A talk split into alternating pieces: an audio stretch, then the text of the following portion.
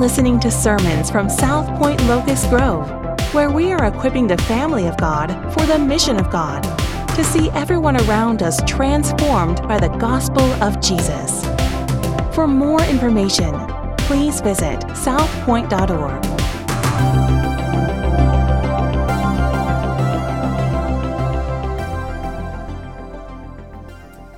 If you would turn in your Bibles to Daniel chapter 4 this morning. We started in on a, uh, a message last week where Nebuchadnezzar, the king of Babylon, has had a, a second dream. And Daniel has come in and interpreted that dream. And Daniel also appealed to King Nebuchadnezzar. He said, Look, King, why don't you repent? Why don't you turn from your sin? Why don't you experience the grace and restoration of Almighty God? Unfortunately, that's not what King Nebuchadnezzar did. We're going to pick up in the text today and we're going to see what actually happened. The king had a dream, Daniel interpreted it, and now we're going to see the fulfillment of that dream this morning. I hope you will hear the word of God today. I hope you'll hear it clearly. I hope it will settle on your heart as this text has settled on my heart. It's uh, brought some sense of heaviness as I have to talk to you about the judgment of God but as I also have to uh, come to a place myself in fear of God's judgment. That's something we don't talk about in the church anymore. We want everybody to feel good. We want to, uh, everybody to feel like they've come to uh, just a place where they are supposed to leave feeling better. Um, but this morning we're going to see uh, some heaviness in the text as we read it together. And so um, Daniel chapter 4, I'm going to begin reading in verse number 28. There's been the dream, there's been the interpretation, and now we're going to see the fulfillment of it. And, and, it's clearly in the words in verse 28, notice if you will. All this came upon King Nebuchadnezzar at the end of 12 months. He was walking on the roof of the royal palace of Babylon. And the king answered and said, Is not this great Babylon, which I have built by my mighty power as a royal residence and for the glory of my majesty. While the words were still in the king's mouth, there fell a voice from heaven. This is quite dramatic. There is a man who is speaking, but there is a voice that falls from heaven that silences this man's speaking and this man's thinking, a much heavier voice, a much more authoritative voice. Uh, there fell a voice from heaven, O King Nebuchadnezzar, to you it is spoken, to you it is commanded. The king, the kingdom has departed from you. And you shall be driven from among men, and your dwelling shall be with the beast of the field, and you shall be made to eat grass like an ox and seven periods of time shall pass over you until you know that the Most High rules the kingdom of men and gives it to whom he will. Immediately the word was fulfilled against Nebuchadnezzar. He was driven from among men and ate grass like an ox, and his body was wet with the dew of heaven till his hair grew as long as eagle's feathers, and his nails were like birds' claws. Verse 34 At the end of days, I, Nebuchadnezzar, lifted my eyes to heaven, and my reason returned to me, and I blessed the Most High, and praised and honored him who lives forever. For his dominion is an everlasting dominion, and his kingdom endures from generation to generation. All the inhabitants of the earth are accounted as nothing, and he does according to his will among the host of heaven and among the inhabitants of the earth. And none can say his can stay his hand or say to him, What have you done. Wow. At the same time, my reason returned to me, and the glory of my kingdom, my majesty and splendor returned to me. My counselors and my lords sought me, and I was established in my kingdom, and still more greatness was added to me. Now I, Nebuchadnezzar, praise and extol and honor the King of heaven, for all his works are right, and his ways are just, and those who walk in pride he is able to humble. We come to the end of Nebuchadnezzar in the book of Daniel. The book of Daniel is about um, Israel in exile. There are uh, eight or nine episodes in this uh, book that uh, are taken out of 70 years of life in exile. Nebuchadnezzar's reign was 43 years. We'll move on from Nebuchadnezzar to uh, another king. It's interesting that as Daniel writes to these people in exile, he's writing to encourage them. Um, he's writing to strengthen them, but he's also uh, observing Nebuchadnezzar. And I think there, there are lessons here for us to learn from that, in that uh, Daniel has this longing as he is writing and observing Nebuchadnezzar to see Nebuchadnezzar come to saving faith, even though Nebuchadnezzar has the hand that is punishing him and judging him and keeping him in exile. So I want you to think about those things as we go through the text. But this morning, there are four things that um, I would hope that you could walk away with this morning. Number one, we see the danger of being desensitized to the judgment of God. The danger of being desensitized to the judgment of God. Verse 28 is this transition statement we see in the text, and it's clear all this came upon Nebuchadnezzar. So the dream, the warnings, but now finally all that Daniel has given to Nebuchadnezzar in the interpretation of this dream is coming on Nebuchadnezzar. This is a transition statement. God has warned him, God has informed him, God has called him to repentance, and now the judgment of God will come to pass. The text also tells us, and again you can see it in verse number 28, at the end of 12 months. There was a 12 month grace period. There were 12 months in which Nebuchadnezzar could take time to reflect, take time to reason, take time to repent, take time to be restored. But the opposite happened. Over time, with him and with you and me, the fear of judgment dissipates. The warnings of God grow dim. Our heart leans in to proneness to wander. Lord, I feel it. Prone to move away from the God that I say I love and not toward Him. And this is exactly what happened to Nebuchadnezzar. Over time, the thrill of sin, the exhilaration of self glory drowns out the loving, pleading, gracious, warning voice of God. I hope you hear me this morning. Nebuchadnezzar was probably wondering after 12 months maybe I was overreacting. Maybe I forgot, or better still, even better, God really isn't there, and I was just having an anxiety attack. I overreacted, or I was just weak and emotional, or I, just my imagination running away from me he soon forgot the divine warning and the deep conviction and the legitimate fear and became immersed in the beauty of his kingdom and the mirage of his self importance. And honestly, honestly, Nebuchadnezzar, like us in his pride, felt invincible. He felt invincible. I think he was suffering from the same thing that we suffer from the illusion of invincibility. Think for just a minute. We sin so freely and suppose our joyful freedom and independence from God because deep down we think we are invincible. I, I, think we think we, when we sin, that there is perhaps the possibility that we might be able to get away from it. The illusion of invincibility. We reject repentance. We reject restoration. We are calloused to tender grace, and we run from God as if we can get away with no thought of, or fear of being caught or suffering the consequences for our sin. The illusion of invincibility. The truth is, let's face it, we sin because we think we can get away with it. We sin because we think we can get away with it. We think we are immune to it. We think we are invincible. So, this illusion of invincibility. And then when we come to verse 29, we see uh, after this 12 month period of uh, not drawing closer to God, this 12 month grace period of not taking advantage of the grace and compassion of God, but Him growing further and further away from God. But when we come to verse 29, or verse number 30, we see the king again in the palace having a conversation with himself about himself, right?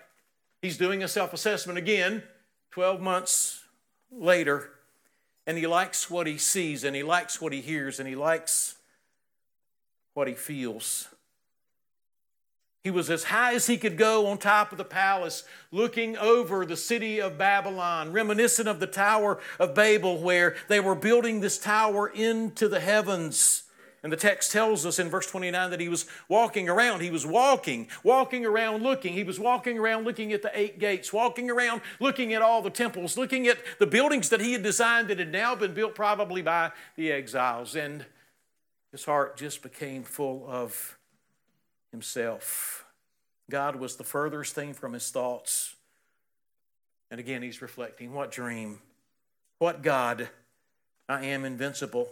When, if the truth be known, our hearts should be repentant and tender, we should fear and flee the wrath to come. But like Cain, we just can't resist it until it's over. And then he says, My punishment is greater than I can bear. In our ignorance and in our pride, we cross the line and feel powerful in the moment, and then God responds, and we are smitten with remorse and regret.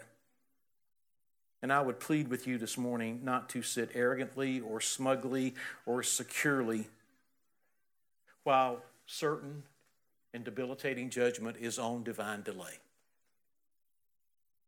You may be in sin and you may be getting away with it, but you are in a period of grace.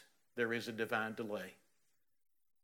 And be sure your sin will find you out. The judgment of God will fall on your sin. God always judges sin. There is never a sin that goes unjudged. Don't find yourself with the heart and attitude of Nebuchadnezzar, the danger of being desensitized to the judgment of God. I think that's where we are. I think that's where we are. The second thing we see in the text is the danger of imagining your independence from God and liking it the danger of imagining your independence from God and liking it.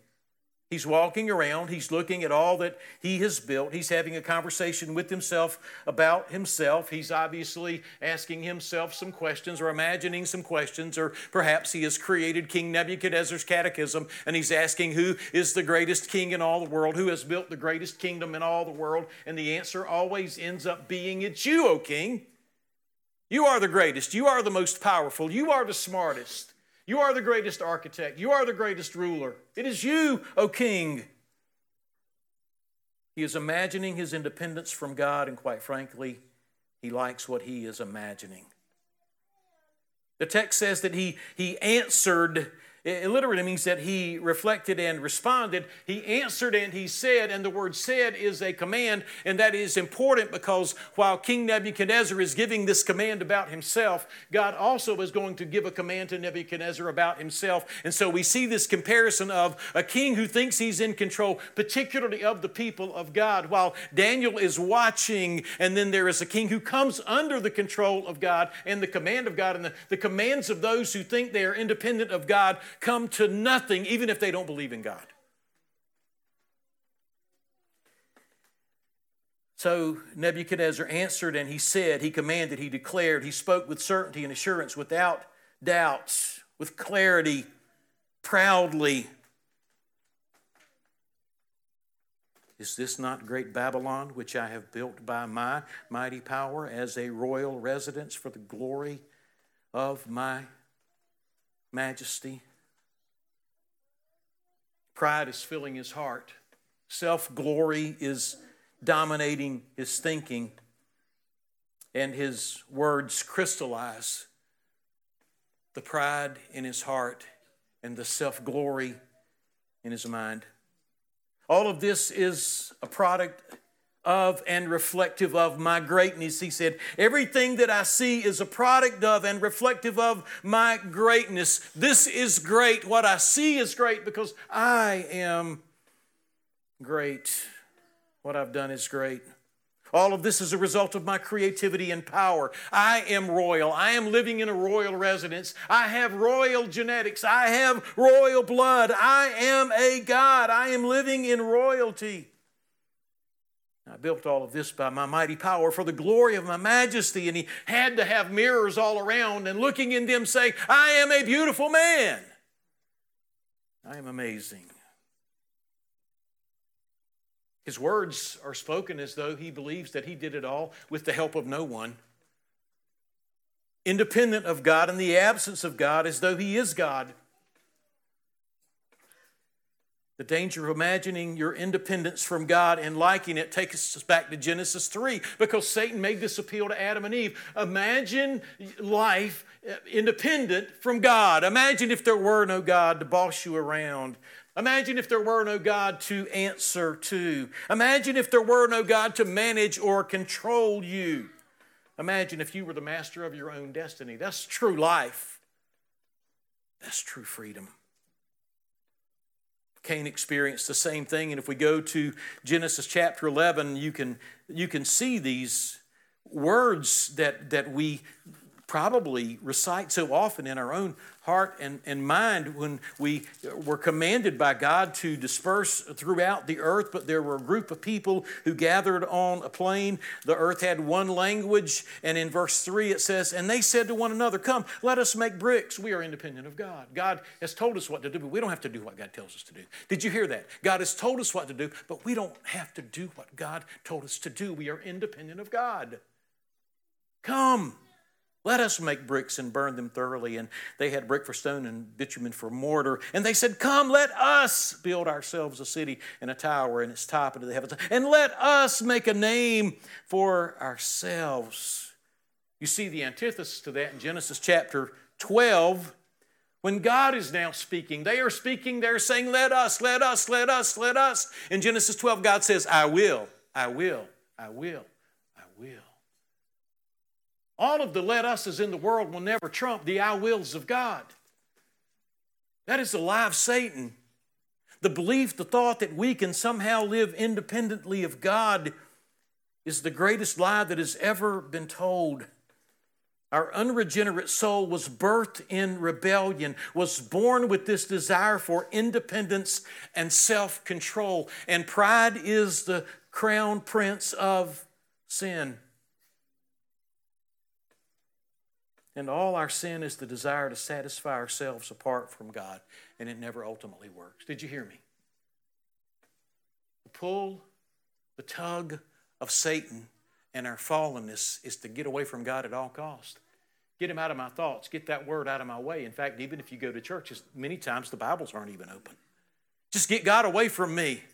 Let's take his names out of the songs right? We don't want, we don't, we don't want him anywhere around us. He's like a disease.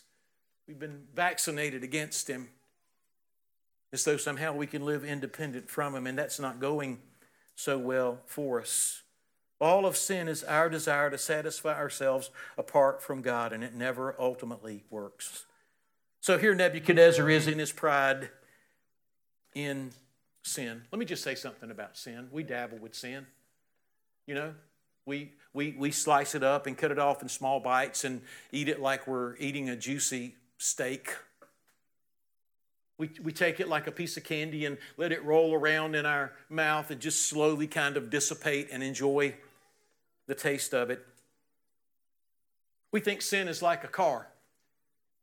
You get into it, get tired of it, get out of it. I want to tell you that when we get into sin, we never get out of it. And if we think we've gotten out of it, whatever we've gotten out of got out on us. Sin is uncontrollable. Sin is unpredictable. Sin is unmanageable. Sin is demanding. Sin is dictating. Sin is always, without exception, going to result in death. The soul that sins, it shall die. Life independent of God is not life at all, but it is death.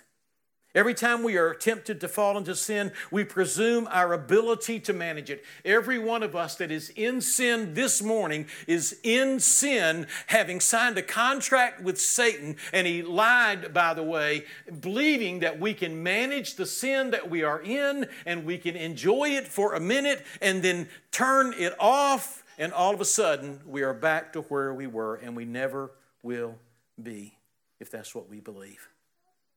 Every time we are tempted to fall into sin, we uh, presume our ability to manage and we believe its promise that we will be better off for it. Sin's promise is here is life, this is good, get a taste. And it's all a lie. It could be summed up in the phrase, what happens in Vegas stays in Vegas. What happens in Vegas does not stay in Vegas. What happens in Vegas gets on the plane and comes home with you. And as long as we keep our sin in the dark, and as long as we hide our sin, and as long as we're not confessing our sin, right? Uh, uh, First John tells us, bring it into the light. As, as long as we're just leaving our sin there, thinking that we're managing it or controlling it, then our sin owns us and it goes with us everywhere we go and it impacts every relationship that we have. It impacts every conversation that we have. We just think we've hidden it and we haven't. That is the lie of Satan, and that was the lie that he had told and sold to Nebuchadnezzar in the face of a, a, gracious, compassionate God calling him to repent and be restored. Nebuchadnezzar said, I don't think so. This God has taken his time. He hasn't judged me. I'm going to bank on the fact that he's asleep or he isn't there or he doesn't exist, and I am in control. The belief is this that there is life in being untethered from God and from His Word and from His life. Life can be yours if you abandon God. Life can be yours if you reject God. Life is truly life when you are in complete control, and that is a lie. And, folks, that's what drives us to our sin, our desire for control. This is not the illusion of invincibility, I'll add a, diff- a second illusion to it. It is the illusion of self determinism. I can determine outcomes, I can create, I can decide. That is at the core of our fallenness. How is pride? How is self determinism? How is independence from God showing up in your life and in my life? I think we need to ask that question. Are you living a life of isolation? Are you living a life where you think you have your secret sins under control? Are you living a life coddling and concealing sin? If we get anything from the text, we ought to understand this by looking at these few verses this morning. We need to be constantly moving away from pride and toward humility. We need to be moving away from independence and toward dependence. We must decrease. He is the one that must increase. Without Him, we can do nothing. Not I, but Christ in me. But yet, the lie of Satan is that life can be found in being independent from God. And so, we see the danger of being desensitized to the judgment of God. We see the danger of imagining your independence from God and liking it. And thirdly, we see in the text in verses 31 to 33 the suddenness and the severity of the judgment of God. The suddenness and the severity of the judgment of God. While Nebuchadnezzar's, the verse tells us in verse 31, while Nebuchadnezzar's vocal cords were still vibrating, while his heart was still filled with pride and his thoughts were soaking in his grandeur. There was this interrupting voice. This voice was heavy. A voice fell. A voice fell. Out of nowhere.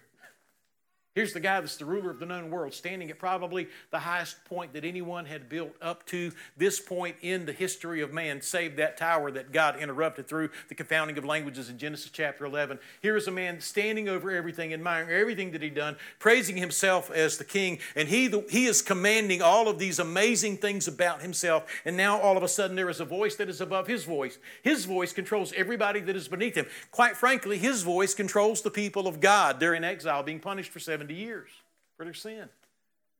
But now there is a voice that is controlling this seemingly puny voice of this great man. It is authoritative, it is undeniable, it is powerful. It is a voice that exposes everything that has already been said. The Hebrew word there uh, could, could literally be translated growl. This is the growl of God. This is the growl of the judgment of God. a voice, a heavy voice falls out of heaven onto Nebuchadnezzar. And this voice, and you can see it in the text, the voice fell from heaven. O King Nebuchadnezzar, to you it is spoken, to you it is commanded. The king was commanding, but now the king is being commanded because there is one who can command the king. This command is certain. The commands of God will always be superior to the commands and presuppositions of man. Say what you will. God's word is the final word. Think what you want to think. God's word is the final word. Do what you want to do. God's word about you and your life is the final word. And it's when we try to slip from beneath that and live in independence from God, and it's when we try to slip from beneath that and somehow be desensitized to the possibility of the judgment of God that we now have to hear this growl of God, this voice of judgment from God, this voice of wrath this voice of terror. The growl of God gobbles up the stupid things we say about ourselves. He's standing on the roof saying the most audacious things, and the growl of God gobbles up all of the foolish, senseless, audacious things we think and say about The word comes and it's clear. First of all, the kingdom has departed from you. You have lost the source of your glory. Here's what's happening, Nebuchadnezzar. You think this kingdom is life?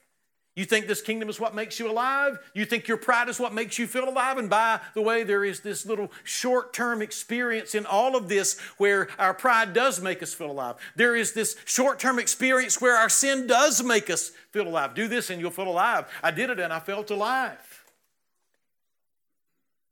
But all of a sudden, that lie has been exposed, and the thing that now made him feel alive has been taken away from him. The source of his glory has been taken from him. The kingdom has been taken from him. His idol has been taken from him. The source of life has been taken from him. Here's a second word. Not only has it departed, but he has been driven. The kingdom has departed, but he has been driven. You shall be driven from among men. The word driven means chased away, it means to be expelled. And the word driven doesn't mean just driven away once, but it's a sustained sense of being pursued and being chased. In other words, Nebuchadnezzar, the judgment of God on you is that you're going to feel this sense of paranoia in your relationship to human beings for the next seven years, just like an animal or a deer was visiting with my daughter and I looked out our front window and there was a deer standing in the front yard. And deer hear just about everything. They heard us moving. And so while they're trying to eat a few acorns or whatever it is they're eating out in the front yard, the least little noise and they're startled. This is what's going on with Nebuchadnezzar. He's not only uh, departed, but he has been driven away into paranoia, and the thought in his mind that he, is that he is being continuously chased like a fearful animal when it spots a human being. Our sin nature makes us paranoid of God. Our sin nature chases us away from His presence. Our, our sin nature generates this massive shame that weighs us down. And so he is departed and he is driven away from God. He is driven away from life. We see it in Genesis 3, right? They're driven out of the garden. Why? Lest they come and partake of the tree of life. They are driven away from life. Sin will always drive us away from life. I don't care how much you think you love your sin or what benefit you think you are getting from it. Please understand that your sin is driving you deeper into shame and further away from life and driving you into paranoia against the very one who loves you so. Against the one who is your rock, who is your refuge, who is your strength, who is your redeemer, who is your savior, who is the source of life, the fountain of life. He goes from departing and being driven out like an animal to a, a, dwelling. No longer is he in a palace, he's at home with animals. He's like the prodigal son. The prodigal son was, was perfectly fine at home, but he had the audacity to say, God, give me what you owe me. Dad, give me what you owe me. I'm going to take it out. I'm going to waste it. By the way, that, that's where we are in our sin. We're just wasting our lives, and we finally find ourselves in a place that we never thought we would be. He found himself in a place where he never thought he would be. He found himself in the pigsty. And he said, How in the world did I get here? I'm going back home. I'm going back to my father. Nebuchadnezzar finds himself down on his hands and knees, constantly looking at the ground, eating grass, eating hay. Cows are now his community. Grass is his gourmet meal. And the way his mind has been shaped by the judgment of God, it quite frankly makes perfect sense to him. Hey, by the way, if you're in sin this morning, if you've been deceived by sin, your sin makes perfect sense to you. You're, you're sitting there this morning and you're hanging on to it, and you look at me and you say, you, you, you, you, better not touch that. You better not touch that. You better leave that alone. Don't you be talking to me about sin. What about your sin? How much time you got?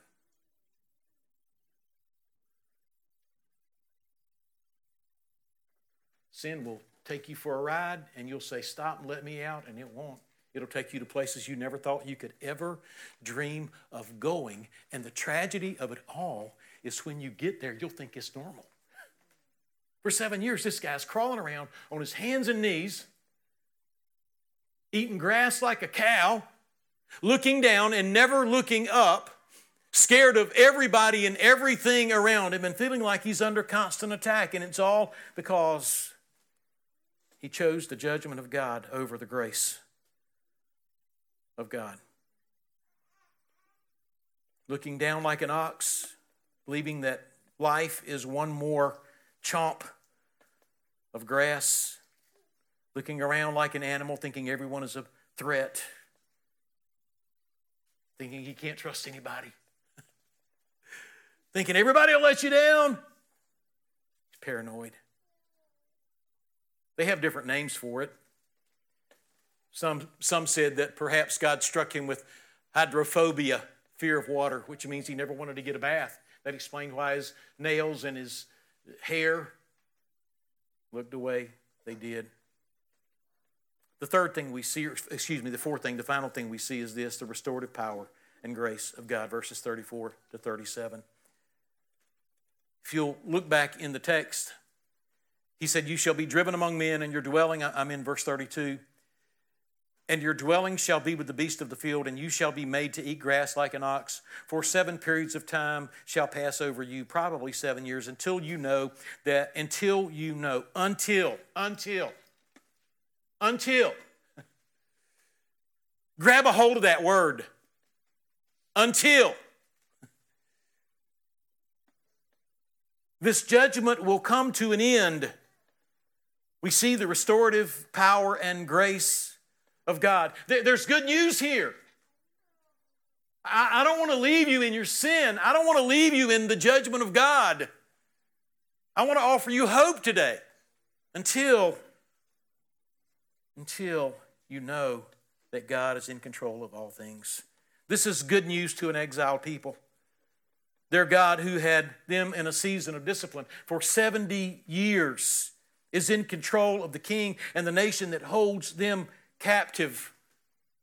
And they are watching God judge this king, and they are knowing that God judged them, and they're seeing how God operates and works. And they have to come to this conclusion that God is trustworthy. There is an until Nebuchadnezzar, there is an until for Israel, there is an until for you and me. Until what? Until what?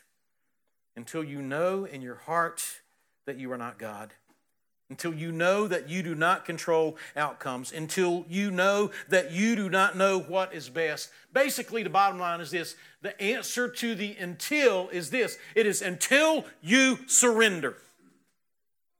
Until you surrender. Until you reach in your pocket. I tell every couple in premarital counseling both of you need a white flag. Marriage will not exist without a white flag.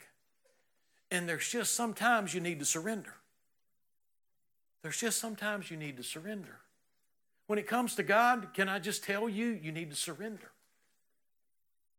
You need to surrender. You need to give up. You need to give in. Everything in you doesn't want to do that. Everything in your pride doesn't want to do that. Everything in our pride doesn't want to admit that we're wrong and God is right or that we're wrong and anybody else is right. But there has to come a place where we surrender to God. We don't understand everything. We can't control anything. We just surrender to Him in the midst of our suffering, in the midst of our hardship, in the midst of His judgment, in the midst of consequences. We just surrender until you surrender. Let me offer you some words of hope. The discipline and judgment of God has a timer on it for the children of God, and it's called grace. And we see that in verse number 34. At the end of days, rather than looking down at grass and looking around at everything that I'm scared to death of and paranoid, I lifted my eyes to heaven. And my reason returned to me. The discipline and judgment of God has a timer on it for the child of God at the end of days. I look to heaven. The word heaven is, is, is, indicative of the source of life. I stopped looking to sin as a source, source of life and I looked to heaven, to the source of life in heaven. Life is not found in sin, life is not found on earth, life is not found in pride. Life is not found in power. Life is not found in buildings that we can stand and look at and be amazed at. Life is found in heaven. Nebuchadnezzar no longer looked to himself or what he had created or what he had built. He lifted his eyes and looked to God, who is seated and ruling and in control. And he says, My reason, my mind, my sanity, my understanding, my ability to comprehend, much like the prodigal son, he came to his senses he said, I'm going home. I'm going to repent. I'm going home. And when he repented and he went home, what did the Father do when he went home? I want to tell you this morning if you are in sin, there is not a party that awaits, there is judgment that awaits. I want to tell you that if you are in sin this morning, that there is not pleasure that awaits, but there is death that awaits. But I'm telling you, if you repent, there is a Father in heaven who welcomes you home. I love, I love the story of the prodigal son. Kill the fatted calf Bring out my best robe. Put a ring on his finger. Let that boy know he's let that boy know he's mine. We're having a party tonight. Whenever we turn from our sin and go home to the Father, the Father throws this massive party. There is a party waiting for you on the other end of repentance. And I would tell you to abandon your sin immediately, right now. Get out of it and come home. The Father awaits, a party awaits a celebration awaits. He said, I looked up, my mind was restored, and he said, I worshiped. And he uses three words. He said, I, I bless the Lord. The word blessed, and I get the concept of surrender. What is, what, how, why is the until? Until surrender. It is until surrender because when he said he blessed the Lord, it, it means that he knelt. That he knelt. I bow before you, God. You're in control. He goes from thinking that everything is kneeling to him and serving him and going his way to him kneeling before the God who is ultimately in control. Not only did he bless, but he praised, he commended, he spoke highly of. Instead of him walking around saying, I need somebody to speak highly of me, he now all of a sudden has been transformed into someone that is constantly speaking highly of God. And he also honored God. He glorified God. He magnified God. He gave weight to God. He gave importance to God. When in our sin, we wish that God would give importance to us. Make me important, God. Make my life, make my desires important. Make my will important. Do what I want you to do for me, God. Then he said this Who lives forever? He is surrendering to the eternal one. He is surrendering to the living one. He is surrendering again to the source of life. The one who lives forever is the source of life, who gives life. And he tells us in the text, I was restored. Look at, look at verses 36 and 37 again. He said, At the time At the same time, my reason returned to me, and for the glory of my kingdom, my majesty and splendor returned to me.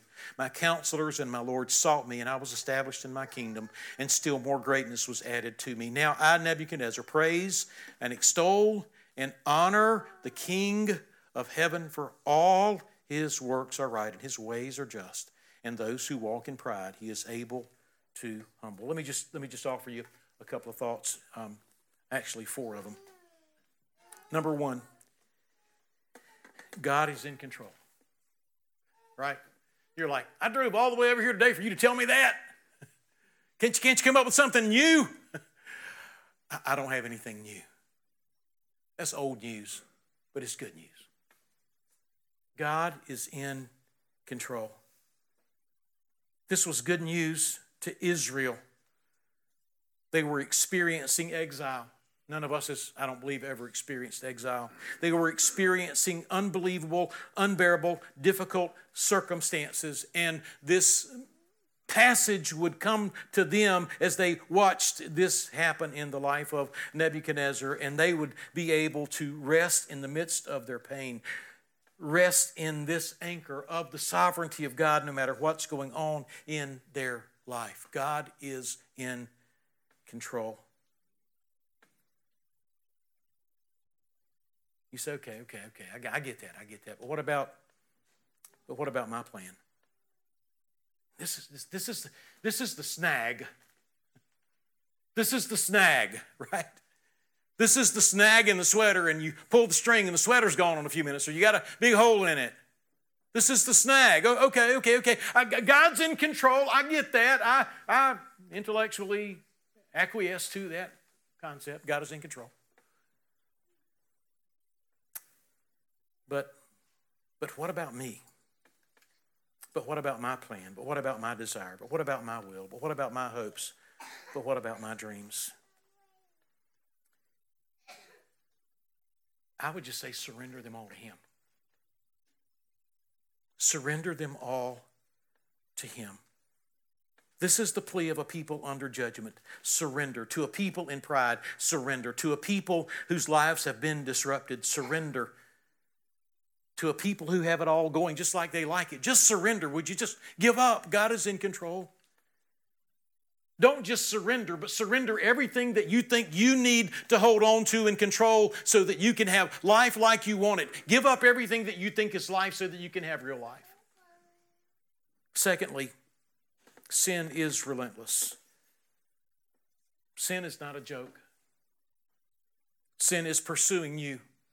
If you look through your windshield, it's in front of you. If you look in your rearview mirror, it's behind you. If you glance to the left out of your peripheral vision, it's beside you. If you glance to the right, it's beside you. If you look down, it is there. If you look up, it is there. Sin is relentless and it is pursuing you and it is pursuing me seven days a week, 24 hours a day. There's never a buzzer that gives it a break at 10 and 3 or 30 minutes for lunch or Saturday and Sunday off. Sin is is relentless.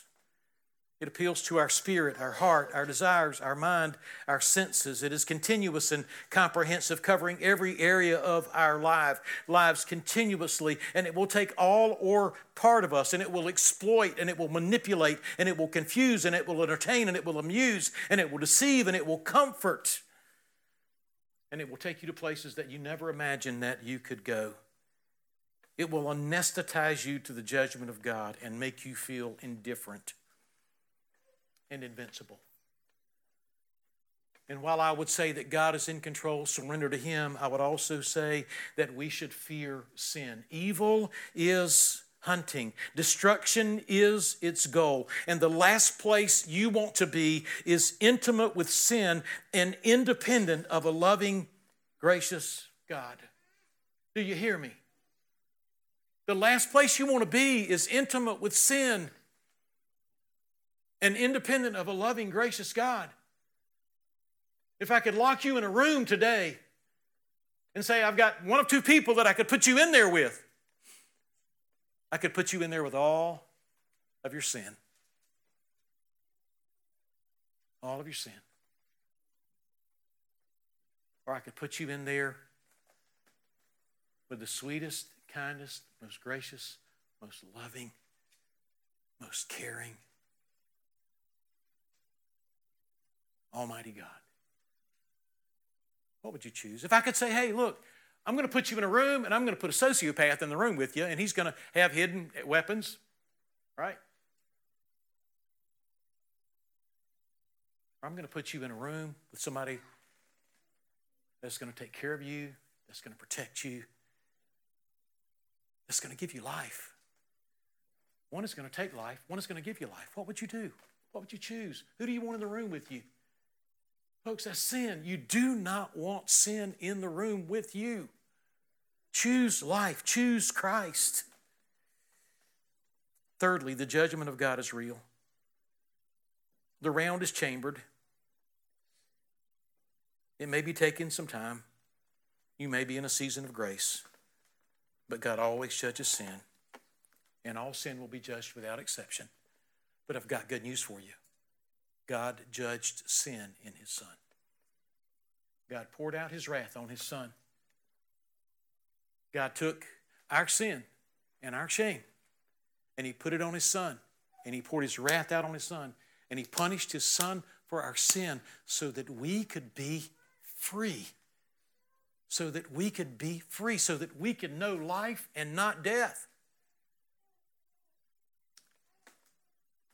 The judgment of God is real, and you can stand before God and have your sin judged, and you can face eternal separation and be driven away from His presence, or you can accept what Christ did for you and you can be welcomed into the presence of a holy God for one reason and one reason alone the death, burial, and resurrection of Jesus Christ. And then finally, there is a fountain. There is a fountain. It is the source of life, the one and only everlasting, ever living God. Sin brings death, but there is a fountain filled with blood drawn from Emmanuel's veins. And all who will come and stand beneath that flood lose all their guilty stains forever and forever. And I beg you this morning to come to the fountain. Final word, side note, context. Daniel is sitting, writing. I believe in an early date for Daniel, not a late date. Archaeology tells us that this stuff all happened during the reign of Nebuchadnezzar, during the Babylonian exile of the people of Israel. This was not written in 175 BC, but this was written much earlier than that. And Daniel is writing, and Daniel is looking, and Daniel is standing here with a man who makes him his prisoner, who keeps him in exile. But Daniel loves him deeply and wants to see him set free from his sin. And I would say this in closing before we do communion. As recipients of grace, our deepest desire as we think about this fountain. As recipients of grace, our deepest desire should be to get grace and mercy, the get to get the grace and mercy of God out to others.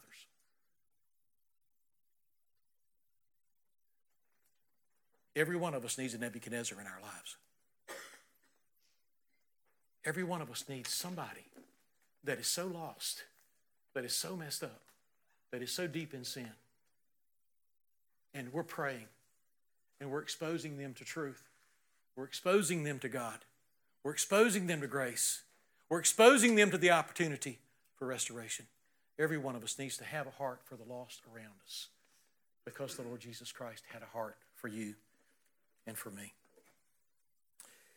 As we come to a time of communion, let me remind you Jesus Christ was driven from men outside the camp to the place of the skull.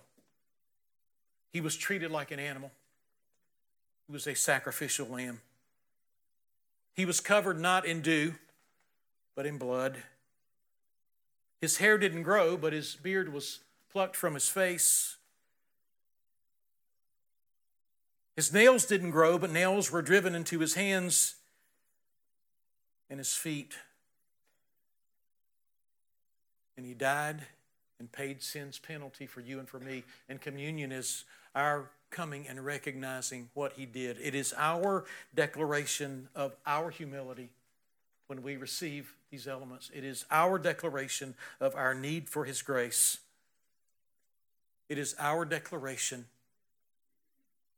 of our repentance and surrender. It is our declaration of our hope, of our hope in a kingdom that is coming, and it will be an everlasting kingdom ruled by an everlasting king. I hope that is your hope this morning. I'm going to pray. I'm going to invite you to come and remember the Lord. If you need to talk, if you don't know Christ, please come see me before you leave here today. If there's sin in your life, I would challenge you and encourage you, encourage you to repent of that right now this morning. It will only bring death. Get out of the death trap. There is life in Christ. Come to life. Father, bless us now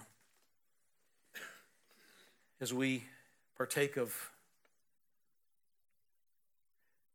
these elements that remind us of something far more glorious, glorious than a rooftop or the hanging gardens of Babylon or a city that is surrounded by a wall. So much more meaningful than a kingdom and a king with great power. These are the elements, these are the representations of a king who could have ruled everything but humbled himself. I pray that as we come today, we would reflect on your humility, Lord Jesus. And I pray that we would humble ourselves before you. I pray that we would repent of our sin and turn from our sin. I pray that we would take out the white flag and raise it to you and say, I surrender all. And I pray today that as we walk out of this room, that we look for people who are in desperate need of grace, just like we were. And we would pass it on to them. In Jesus' name I pray. Amen.